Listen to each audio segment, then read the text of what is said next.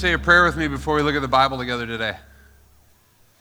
Father, Son, and Holy Spirit, we're grateful to again start this new year in this school. We pray a blessing over the children who come here every week, over the teachers uh, and the teachers' assistants and the administrators, God, who work really hard to make sure that this school runs as well as it can, and the kids can be taught, and they can be encouraged, and they can believe. Thank you for the people from our church and from other churches who come here week in and week out on Fridays to make sure kids have food on the weekends. Thank you for the people who have provided to make sure that food is paid for. God, we continue to lift this school up because you've called us here not just to rent space, but to be a presence in this building and in the life of the school. So we thank you for that opportunity. We pray that you'd continue to give us eyes and ears so we can notice what it is you're inviting us into here at Sheridan. In Jesus' name we pray. Amen. Well, welcome everybody. We're glad to have you here. Happy New Year one more time in case you weren't with us last week. We're starting a new series called Mission Priorities. And that title comes from a conversation that we had with those of you who are covenant members over the last year or so to try to ask a question of our mission statement, which is to love our community in the name of Jesus how do we want to focus that in the short term over the next 12 months or so? How do we think God wants us to love our community in the name of Jesus in particular? And so we came up with four areas of focus, and they are to talk about and ask God how to share the gospel with our neighbors. We're going to talk about that a little bit today. To continue the conversations we've been having about how the gospel informs our understanding and our investment in uh, questions about race. We had a really wonderful conversation last year about gospel and race, and we're going to continue to focus on that. Uh, we're going to continue to focus on how our faith in God influences our work on a day to day basis. That's been a core part of Mill City's life the last couple years. And the fourth one is questions about how we can engage with people who are on the margins in some way, shape, or form. And so, over the next four weeks, we're going to have a sermon on each one of those, and they're introductory sermons. And the hope is that over the next four weeks, you would feel compelled to invest in one of those four things over 2017, sort of New Year's resolution style. So I was teasing the other people who were preaching in the series that whoever gives the best sermon of the four will get the most people to focus on their thing, and then they're the winner and they quickly informed me that it wasn't a competition, even though competition is one of my strengths. So uh, they're all going to be really good. Mine just, you know, never mind.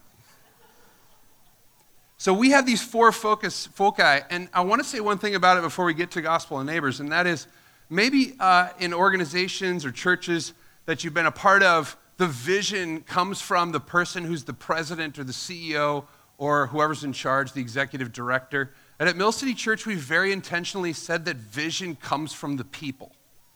And so we spend a lot of time in our covenant member meetings listening to Scripture, listening to each other, asking questions about what God is leading us towards. And these four things have come out of those conversations that we say, this is what we all think God is leading us to focus on as we try to love our community in the name of Jesus. So it's not some idea that I went off on a retreat and came back, or Stephanie was off somewhere and came back and said, hey, here's what we should focus on. This is what we all said we should focus on. And we're just highlighting these things with a little bit more clarity to say to you, which one of these individually do you feel called to invest in in 2017? So don't listen to the sermons over the next month and say, oh my gosh, I have to uh, share the gospel with my neighbors, so- solve all racial tensions, become integrated in my faith and work, and engage with all sorts of people on the margins myself. That's, we're not trying to overwhelm you. We're trying to say these are things that God has placed on the heart of our church. Which one do you feel like you would like to focus on? So today we're going to take a conversation, we're going to have a conversation about gospel and neighbors. I want to start out with a couple of questions. Uh, what does the gospel sound like to your neighbors? Okay, not theoretical neighbors, your neighbors, people that you see on a regular basis. I want you to think of their names and try to have their faces in your mind as I talk today. I want to ask a question about how we share the gospel with those people, your neighbors. They might be coworkers, they might be people who live next to you, folks that you engage with on a day in and day out basis. And as soon as we have that conversation, that question come up, I feel some tension. I know some of you feel some tension, especially those of you who grew up in churches where sharing faith was emphasized. And some of that tension comes from realizing that some of the starting places that people have maybe have used or taught you in the past in terms of sharing your faith with people who don't know Jesus uh, don't feel like uh, good starting places for conversations anymore. For instance, uh, when I was younger, they would teach you to say you could start a conversation about faith in Christ by asking people if they knew where they were going to go when they died. Anybody heard that before? Okay, some of you. Others of you have seen illustrations um, like with a cross over a divide uh, the, the, bridge illustration, sometimes it's called, where there's like a big chasm and you're on one side and God's on the other side, and you walk across the cross in order to get from where you are to where God is. Has anybody seen that one before? Yeah. I don't know that there's anything wrong with these, but here's what I'm sensing in conversation with you all it's that some of those starting places don't seem to get the same kind of traction that maybe they did 30 years ago. And so maybe we need to relook at Scripture and try to say, well, how do we talk about how faith in Christ has changed our lives in a way that's relevant to the neighbors that you live with in the 21st century? That's what this focus is going to be about in 2017 for Mill City Church. So, again, I don't know that those starting places are wrong, but I think we need other starting places for conversation. And today, I want to give you one example. The sermon will be one example of a different starting place. So we're going to start with uh, what the Bible refers to as the law, okay? And we're going to be in Romans chapter 2. If you have a Bible and you want to turn there, I'll be reading it in just a second. So, one of the starting places for talking about the good news about Jesus in the Bible is the law, in what we call the Old Testament. They wouldn't have called it the Old Testament back then, but, but we do. So, the Jewish people ordered their life around the law that had been given to them by Moses, who's a very important leader in Jewish history, and a number of other people. And they believed that keeping the law was what made them right with God. Okay? Now, the trickle down effect of this whole belief set is what many of you have rejected, which is that religion is defined by rules, and if you keep the rules, God is happy with you. Something like that. Okay? When you hear law, you can, you can think of that. So, Paul is writing to this church in Rome to explain to them that the gospel about Jesus sets them free from the requirements of the religious law that they're used to and, and that they couldn't keep anyway. And, and here's how he says this in chapter 2, verse 17. He says, now, now you, if you call yourself a Jew, if you rely on the law and boast in God, if you know his will and approve of what is superior because you are instructed by the law, if you are convinced that you are a guide blind, a light for those who are in the dark, an instructor for the foolish, a teacher of little children, because you have in the law the embodiment of knowledge and truth. You then, who teach others, do you not teach yourself? You who preach against stealing, do you steal? You who say that others should not commit adultery, do you commit adultery? You who abhor idols, do you rob temples? You who boast in the law, do you dishonor God by breaking the law? As it is written, God's name is blasphemed among the Gentiles because of you. Circumcision, which was the sign of the Jewish people being the Jewish people, has value if you observe the law. But if you break the law, you've become as though you had not been circumcised. So Paul is calling these folks out who is saying our rightness with God, our relationship with God is dependent upon us keeping this law that we've had for generations and generations that God gave to us and Paul says, Yes, but you're hypocrites. And has anyone heard the church being accused of being hypocritical in the 21st century? Right? This is not, a, this is not an old conversation, it's a live conversation. Paul goes through a whole long list. If you're the person who's supposed to teach everyone else, are you doing the things that you're teaching everyone else that the law says? Because unless you do them perfectly, unless you keep them perfectly, they can't save you.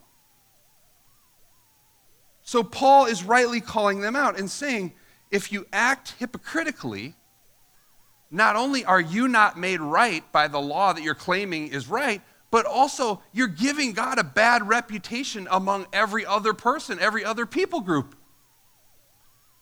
So you're damaging yourself and you're damaging God's reputation for other people. He says, the law is unforgiving. If you break the law, it's as if you never knew the law.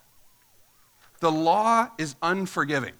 If you break the law, it might as well have been as if you never knew it because there's no forgiveness in it.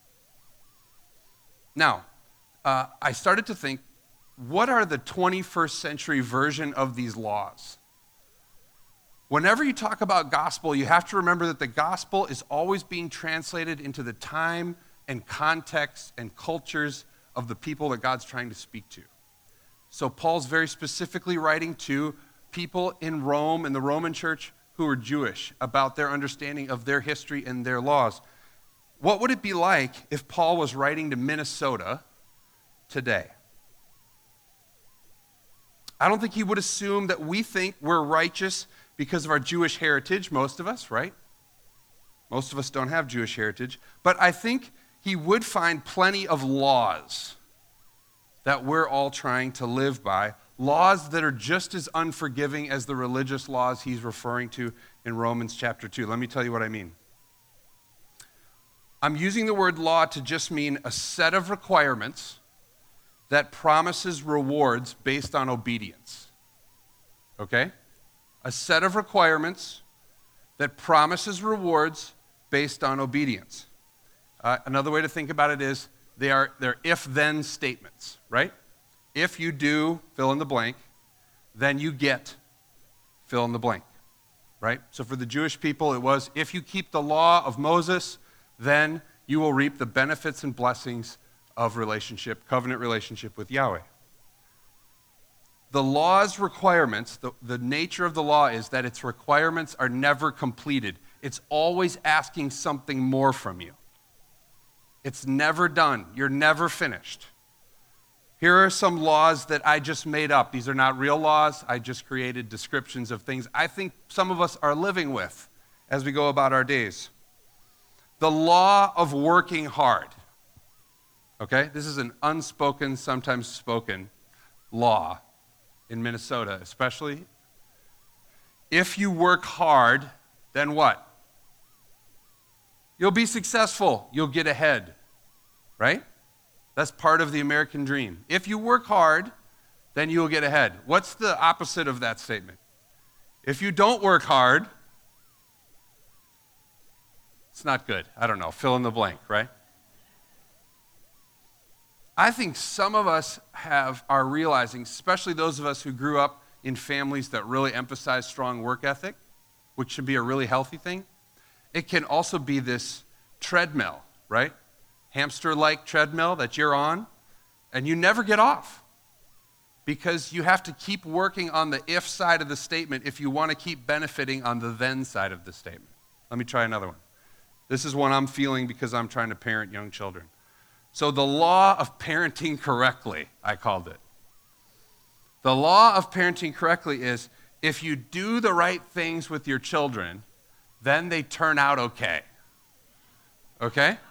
And let me tell you, the if part of this statement is multifaceted.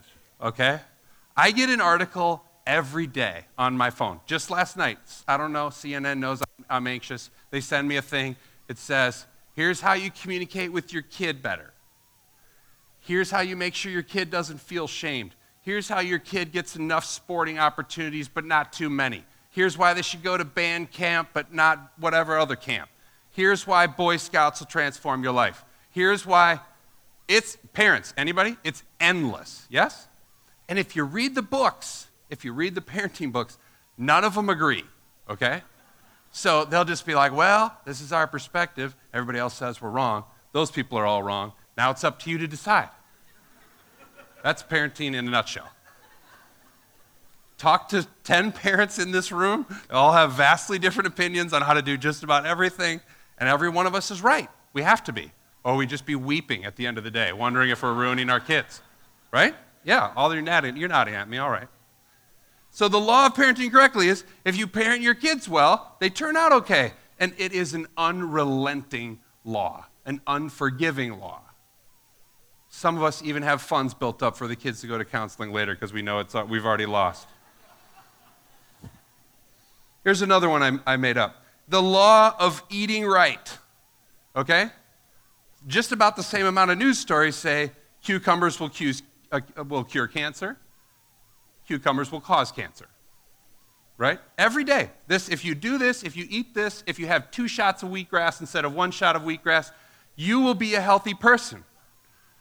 And it can be so demanding to just keep up with what it is you're supposed to eat what it is you're not supposed to eat. And then I've heard some really hard stories from people who thought they did everything right. They exercised, they ate well, whatever, and then they still ended up struggling with some kind of unforeseen illness. Now, it's really important to eat well and take care of your body, but we're getting into this culture now where it's like if you, if you do everything just like we tell you to do it, then you can, then you can count on being healthy for, for the remainder of your life. And it's a demanding law. Finally, the law of posting on the internet. Some of you know I have a bias against posting on the internet, so for, forgive me. But the, the internet might be the most unforgiving thing there is, right? If you're 15 and you post something stupid on your Facebook page, at least the way I understand it, it's just on there.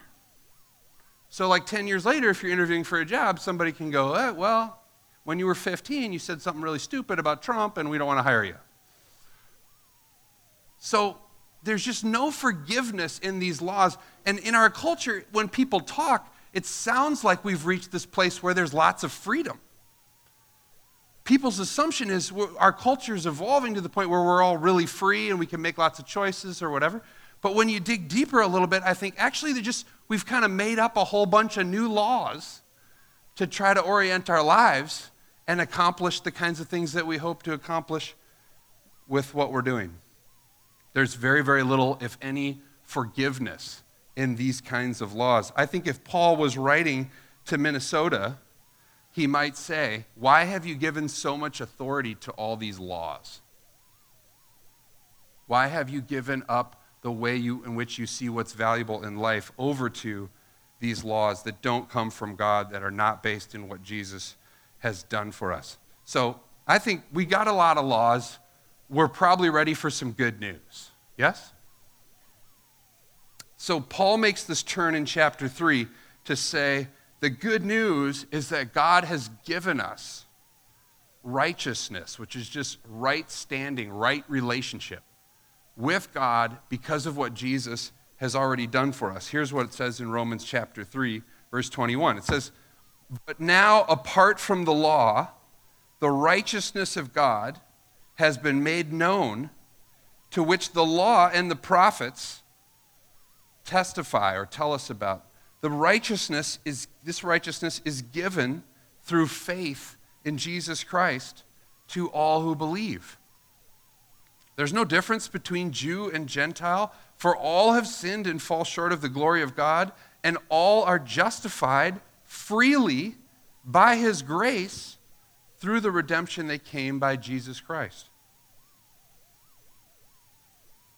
All are justified freely by his grace through the redemption that came by Christ Jesus. So Paul says people who put their faith, their belief, their trust in Jesus are given right standing with God because of what Jesus has done for us and because Jesus could fulfill the demands of the law in ways that we couldn't.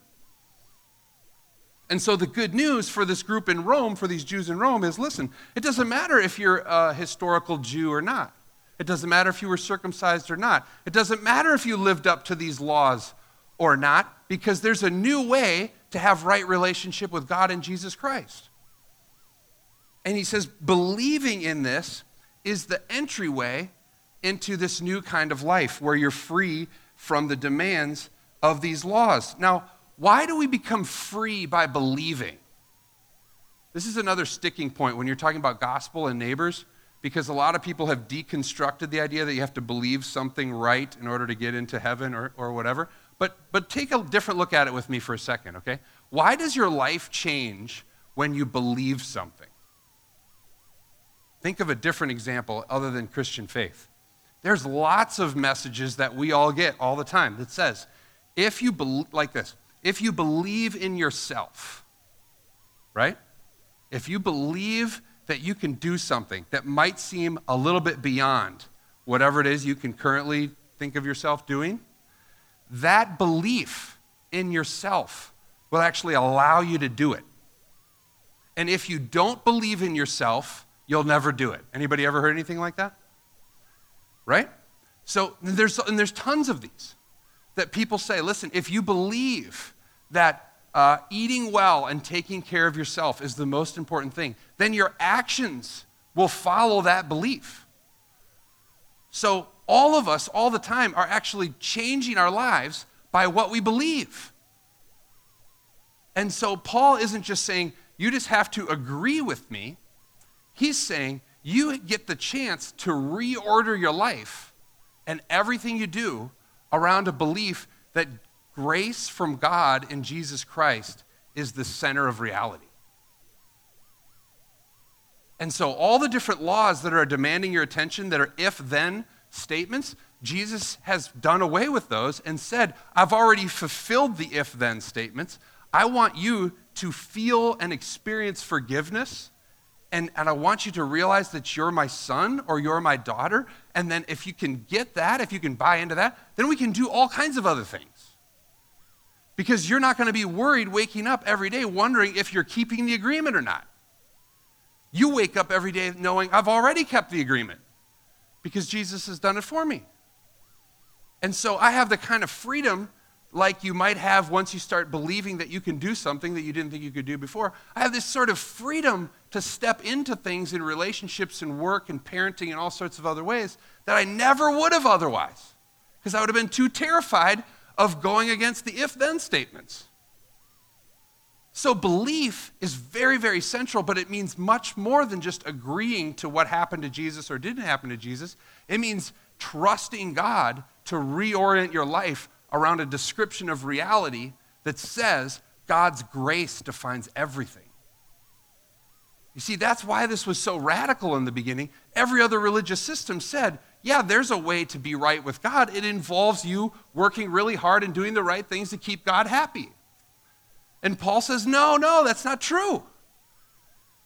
Reality is actually based on grace and, and a free gift, and everything else flows out of that. But if you don't get the free gift and you don't believe that, you're going to be working your butt off to achieve something you can never achieve. And that's what everyone's doing in the 21st century working their butt off to achieve things that they're never going to achieve. Even the people who achieve them get there and go, well, this isn't as good as I thought it was going to be. They do. And so we're all just running on this hamster wheel trying to keep up with if then statements that we created to try to give us meaning to our lives. Our world so desperately needs the same good news that Paul's trying to share with the, the church in Rome in this book and we need to find ways to live it and to talk about it so that people can access it and that we can understand it in a new way and in a fresh way. Belief can completely change your life. If you trust in what Jesus has done for you, your belief will change how you live and it will change what you say about how you live. Have you ever met anybody who went through a dramatic life change and they can't help but tell you about it? Like, I've done this change in my life, in my eating, in my working out, in my relationships, or whatever, and now I'd never go back. People who quit smoking or it made some amazing transformation in their life, they, would, they can't wait to tell you about how they did it, right? That's the same sort of conversations we need to be having about how the gospel's informing our lives. Because we're so excited about the ways that Jesus has reoriented our life around grace that we can't help but tell, tell somebody else about it. Now, uh, just so you don't think So, one of the, one of the conversation pieces about this for thousands of years has been if you emphasize God's grace in the gospel and neighbor conversation too much, then people will walk away thinking, so the good news is I can pretty much just do whatever I want. Right? What Jesus is saying is, look, I took care of everything. Now, just do whatever you want. Right? And when you hear that out loud, everybody goes, well, that, you know, that doesn't sound right. But we always get nervous about going too far towards saying, because of what Jesus has done, we do, any, we do anything we want. So in Romans chapter 6, Paul goes after this pretty directly, and I want to read it to you. Romans chapter 6, verses 15, he says, What then? Shall we sin because we are not under the law, but under grace? By no means. Don't you know that when you offer yourselves to someone as obedient slaves, you are slaves of the one you obey? Whether you are slaves to, to sin, which leads to death, or to obedience, which leads to righteousness. But thanks be to God that though you used to be slaves to sin, you have come to obey from your heart the pattern of teaching that has now claimed your allegiance. You have been set free from sin and have become slaves to righteousness. I don't like the word slaves in this passage.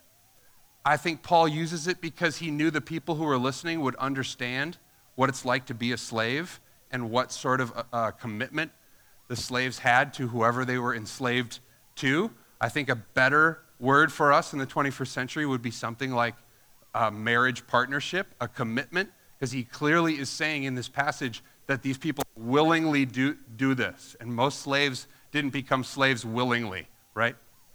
So I just want to be clear about that.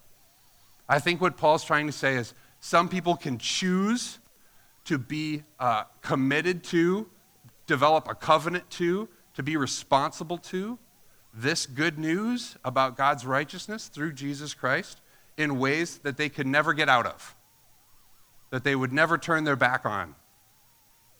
He says, You will come to obey from your heart. That obedience would be coming out of you because there's no other way you want to live. Because you know once you discover this new way of life, there's no reason to go back to anything else. And because in verse 18, you've been set free from sin and you've become married to, if you'll use my language, you become married to God's righteousness. You've developed a covenant partnership with God through Jesus Christ that has totally changed your life. It changes our lives because when we enter the conversation about, um, about our workplace and say, what does grace based engagement with work look like? That redefines success, that redefines the way you do business, that redefines the goals of your business or, your, or whatever other things you're doing. Grace based parenting that doesn't just try to get your kids to do all the right things at the right times, but honors the fact that God created them and tries to offer them grace so they can learn that this way of life that we're all trying to live is the most free. That grace based perspective on your own identity and your own body would know that God loves you and honors you for reasons that are totally different from the way someone might love or honor you in 21st century cultures. The gospel redefines our understanding of the laws and sets us free to engage and love with love people in ways that we may never love. So, here's an idea for a question and we're going to dig into this a lot more in the coming months. So, we're going to have a teaching series on each one of these four priorities. So, this is just the best intro you're going to hear over the next 4 weeks. Thanks for catching that. The question I came up with maybe for a neighbor conversation instead of saying, do you, do you know where you're going to go when you die? Could be, what pressures are you currently facing right now that you feel like you can't escape? What pressures are you currently facing right now that you feel like you can't escape? Do you think anybody would have an answer to that question? Like it takes some trust to ask that of somebody. But what if they would respond to you and say, Man, I, this job I'm in is killing me because the demands of it are 80 hours a week and I am feeling like I'm suffocating. Or I'm in this relationship, or I have I have three kids under three and I can't even sleep for 10 minutes or whatever. And now all of a sudden you're into a conversation about laws. I think laws are a great starting place for conversation about the gospel where the good news is Jesus can set us free from buying into if then laws that the 21st century has created that you don't need to buy into. And someone else is offering you a different perspective and a different lifestyle and a relationship that's based on grace, not law.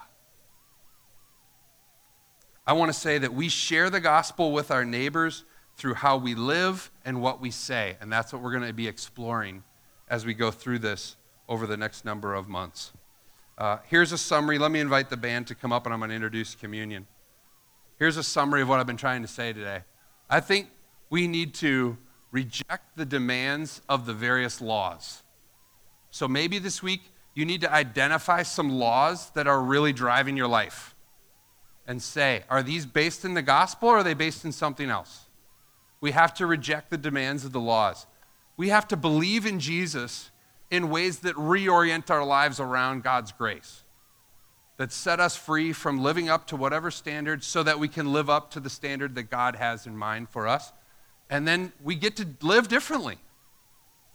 We get to change the way that we interact with people. We get to change the things that we value. They will just change because you'll feel different and you'll feel a weight lifted. And you'll know that no matter what circumstances come into your life, God has already declared victory over the things that we're going to encounter. We're going to celebrate communion together. And today's a great day to be celebrating communion because when we come up to take communion and you accept gluten free bread and dip it in grape juice, representing the the body of Christ and the blood of Christ that was shed on the cross for us, we're receiving a free gift. We're saying this is how we want to orient our lives. Not one person in this room deserves to have done for them what was done for them on the cross. We start taking communion by acknowledging God, we need your forgiveness. We need your love. We know that you give it to us because you want to, not because we earned it and let everything else, as you walk around the corner from where you receive this, say a prayer and say, God, help my life to be free from laws. Help my life to be dictated by your grace so I can be the person that you created me to be. Let me pray, and then we'll get ready to take communion. Father, Son, Holy Spirit, we love you. Jesus, we're so grateful for what you've done for us.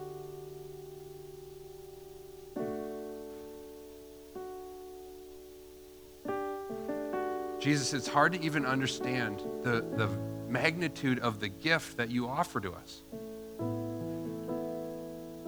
The pressure that we feel as we sit here, God, to live up to so many different expectations, many of which you didn't give to us. And you're looking down on us as kids and wondering why we've agreed to this.